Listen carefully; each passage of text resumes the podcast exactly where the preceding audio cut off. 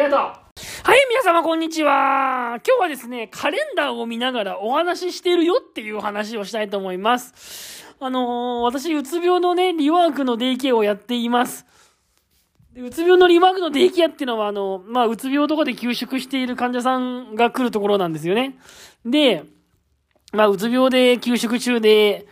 で、復職目指してくるっていう方の中には、早く戻りたいって焦る人も一方で、なかなか戻りたくないってなる人も結構いるんですよ。なかなか戻りたくないって、なるべくならずっと休んでたいみたいな人がいますね。で、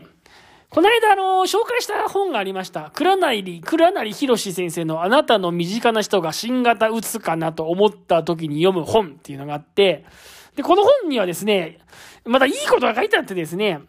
あの、うつ病の急性期、ね、うつ病の急性期にはですね、養育的コミュニケーションって言って、まあ、あの、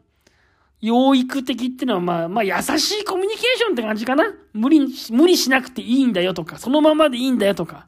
私がやるからねとかね。まあ、そう優しい、優しくも養育的に、まあ、やるのがすごく、まあ、本人のま自信を回復したりですね、元気を取り戻すっていうのが言われているんですけれども、あのーそれをずっと続けてると、患者さんはいつまで経っても、その、自分で頑張らなきゃ、みたいな、自分のことを自分でやらなきゃって気持ちになっていかない可能性があると。大丈夫だよと。よく、まあよくさ、うつの人に頑張るなっていう話があるじゃない？頑張るなって言うな、みたいな。無理しなくていいよって。いつまででもよく休んでて、みたいな。それで優しさばかりを見せていると、その、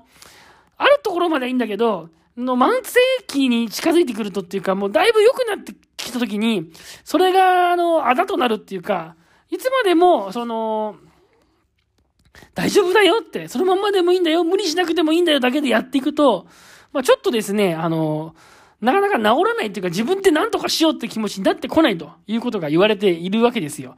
だからだいぶ良くなってきたところでですね、この、まあ特に新型うつ病の方なんかはそうなんですけど、事実思考の、事実思考のコミュニケーション、ちょっと事務的にその人に、その人が今するべきことっていうのを事務的に伝えていくと。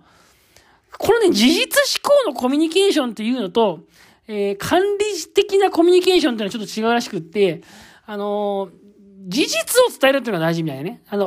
もっと早く働くべきだとか、もうそんなダラダラしてないで、は、ダラダラしてないで早く働かなければならないとか、そういう、もっともっと頑張れとか、努力しろとか、そういうふうにこう管理的に厳しく知る、しっかりしなさいとか、そういうコミュニケーションじゃなくて、ただ淡々と事実、事実をこう事務的に、まあ、伝えていくっていうのかな。で、事実思考のコミュニケーションっていうのがすごく大事だと。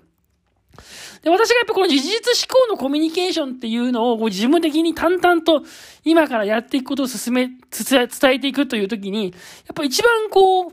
コミュニケーションの、コミュニケーションのツールとして、ツールとしてすごく、あの、いいなと思うものがカレンダーなんですよね。やっぱカレンダーを見せて、あなたの休職期間が今どれぐらいあるのかとか、えー、こう、1ヶ月2ヶ月で治る、治れる、治れるかどうかはわからないけれども、でもまあ実際その傷病手当金がもらえるのがこれぐらいの時期になっていてとか。じゃあその傷病手当金がもらえる日の、まあ、うーん、に、に対してどれぐらい前までにゆとりを持ってまず仕事に戻りたいのかとか。で、仕事を戻るにしてもね、戻りますって言って、はい、はい、次の日からじゃあ、ざあ、どうぞ復職 OK ですとかっていうことって大体会社ないので、まあ、大体主治医の OK が出たりして、それと産業医の面談をしたりとか、まあ、いろいろ人事の人と話したりとかって、まあ、いろいろこう事務的に詰めていって、そして復職という風になっていくので、まあ実際にその会社が決めている復職期限、もうこれ以上休んだらクビになってしまいますよっていう期限だったりとか、あとは傷病手当金がもらえる期限、まあそれが止まったらまあ要は生活費が入ってこなくなるわけで。そういうことだったりとか、まあ、あとその事務的な退職、復職するまでの手続きにどれぐらいかかりそうなのかとか。いざ復職するってなると会社側が結構その何ヶ月かリハビリ勤務みたいなものを設けている場合もあったりもしますし、思ったよりスケジュールがだから違う場合もあるわけですよ。こちらが考えているような。で、そういうことを、まあ、うつで調子が悪い時ってなかなか考えられなかったりとかするんですけど、やっぱりある程度良くなってきた時にですね、考えられるようにな、考えられるようになってきたら、やっぱそのカレンダーを見ながら淡々とですね、あ、現、あの、要はこう、ここが、ここがおしまいって、ここ、ここを目指してるので、ここまでに戻らなきゃいけないので、それを逆算して、えー、逆算して逆算して、じゃあ今これぐらい頑張ったきゃいけないね、みたいなことを、やっぱ事実ベースで、えー、話をしていくとか、うん、そうですね。あとはもう、そのリワークだったりとか、デイケアだったりとかも、やっぱこう、今何日来ててとか、ね、週何曜日来てて、何時間ぐらい今、今動けててと。実際どれぐらい動けてって、とかね。で、実際戻る生活は何時間ぐらいなのかとかっていう、そういう事実をこう、確認していって、本人に今やるべきことを、まあ、考えてもらうっていうか、ああ、そういうことが多分必要なんじゃなかろうかな、なんてことを思って、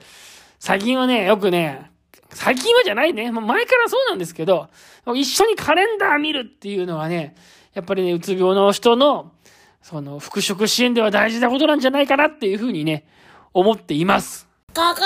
リバリ現場から。やっぱここまで話して思ったんですけど、リハビリテーションっていうのはさ、やっぱ魚をあげるんじゃなくて、やっぱ魚の釣り方を教えるんだっていう、もうそういうことに尽きるんだろうね。だから、苦しんでる人にはついつい魚をあげちゃいますけど、でも、魚をあげるだけではダメで、魚の釣り方を教えるってこと自体が、やっぱりリハビリテーションなんだと。で、やっぱり弱ってる人にはね、弱って腹ペコの人にはもう魚の釣り方を教えてもさ、その、魚の釣り方を教えても、もう、腹ペコなんだよってことじゃない。だから腹ペコだから、腹の、腹ペコだから魚の釣、魚の釣り方はいいから、なんか食べさせてくれよってなるけど、やっぱりその、リハビリテーションってのは魚だけを与えればいいってもんじゃないから、魚の釣り方を教えるっていうことだから、だあ、そういうことだと、そういうことだと思ったわけ。だから、うつ病のリハビリテーションっていうのも、やっぱりその、癒すだけっていうか、えー、リラックスさせるだけっていうか、じゃダメで、えー、その、魚の釣り方を教えてもいかなきゃいけない。その魚の釣り方って何かって言えば、それは自分で自分の傷を、そう、癒す方法を自分でこう、身につけるってことだと思うし、自分でやっぱり自分で自分のことをコントロールしながら、えー、働くっていうか、その、働き方を覚えるってことだだろうと思うし、ななんかうまく言えないんだけど、こう、ケア、ケアとか、よくね、そのケアをするのか、キュアなのか、みたいな。なんだっけ？よく、よくわからなくなった。よくわからなくなってきちゃった。ケアなのかキュアなのか、なんだったっけ？ちょっとわからなくな、わからなくなってきちゃったけど、こう、居心地がいい場所だけを提供するとかね、ただ癒しだけを提供するんじゃなくて、やっぱりその人が自分で、立ち直って自分でこう、自分の足でこう、歩いていけるようにするのが、ゲホゲホ。ダメだ、興奮して喋ってたら、けもう咳むせ込んじゃった。ね。だからさ、その車、足が悪い人に車椅子を提供するだけじゃなくて、とか電動車椅子を提供するだけじゃなくて、その歩き方を教えていくっていうか、まあまあ、そう、まあちょっと、ちょっと答え、こなちょっと今の例えは良くないかな。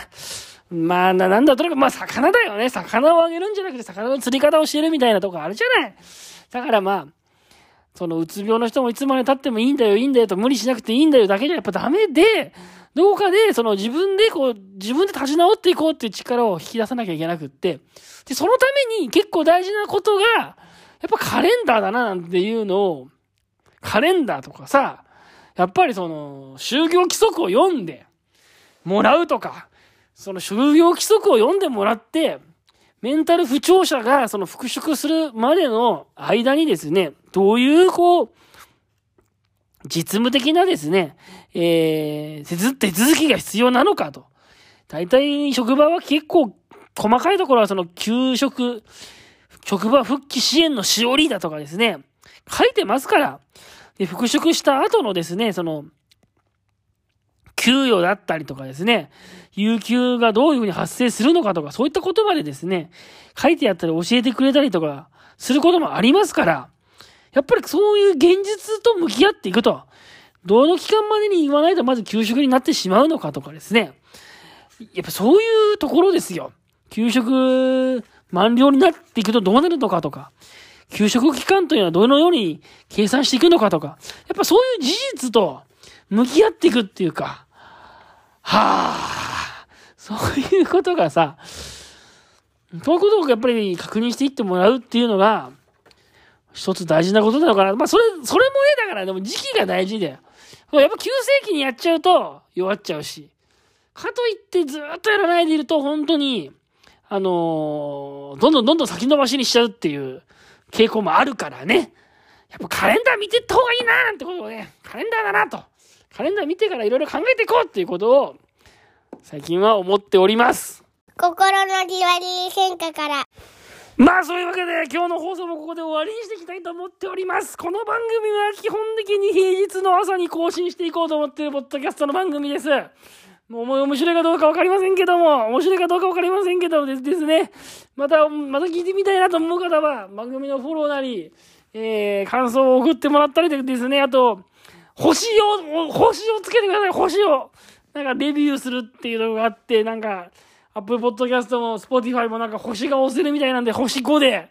4でも3でもいいんですけど、星、押して評価欲しいなと思っておりますんで、なんか反響があれば嬉しいです。まあそんな感じでやってますんで、今後ともよろしく一つ、まあ一つ、まあ一つよろしくお願いいたしますよ。はい、それでは今日もこれで終わりにしたいと思います。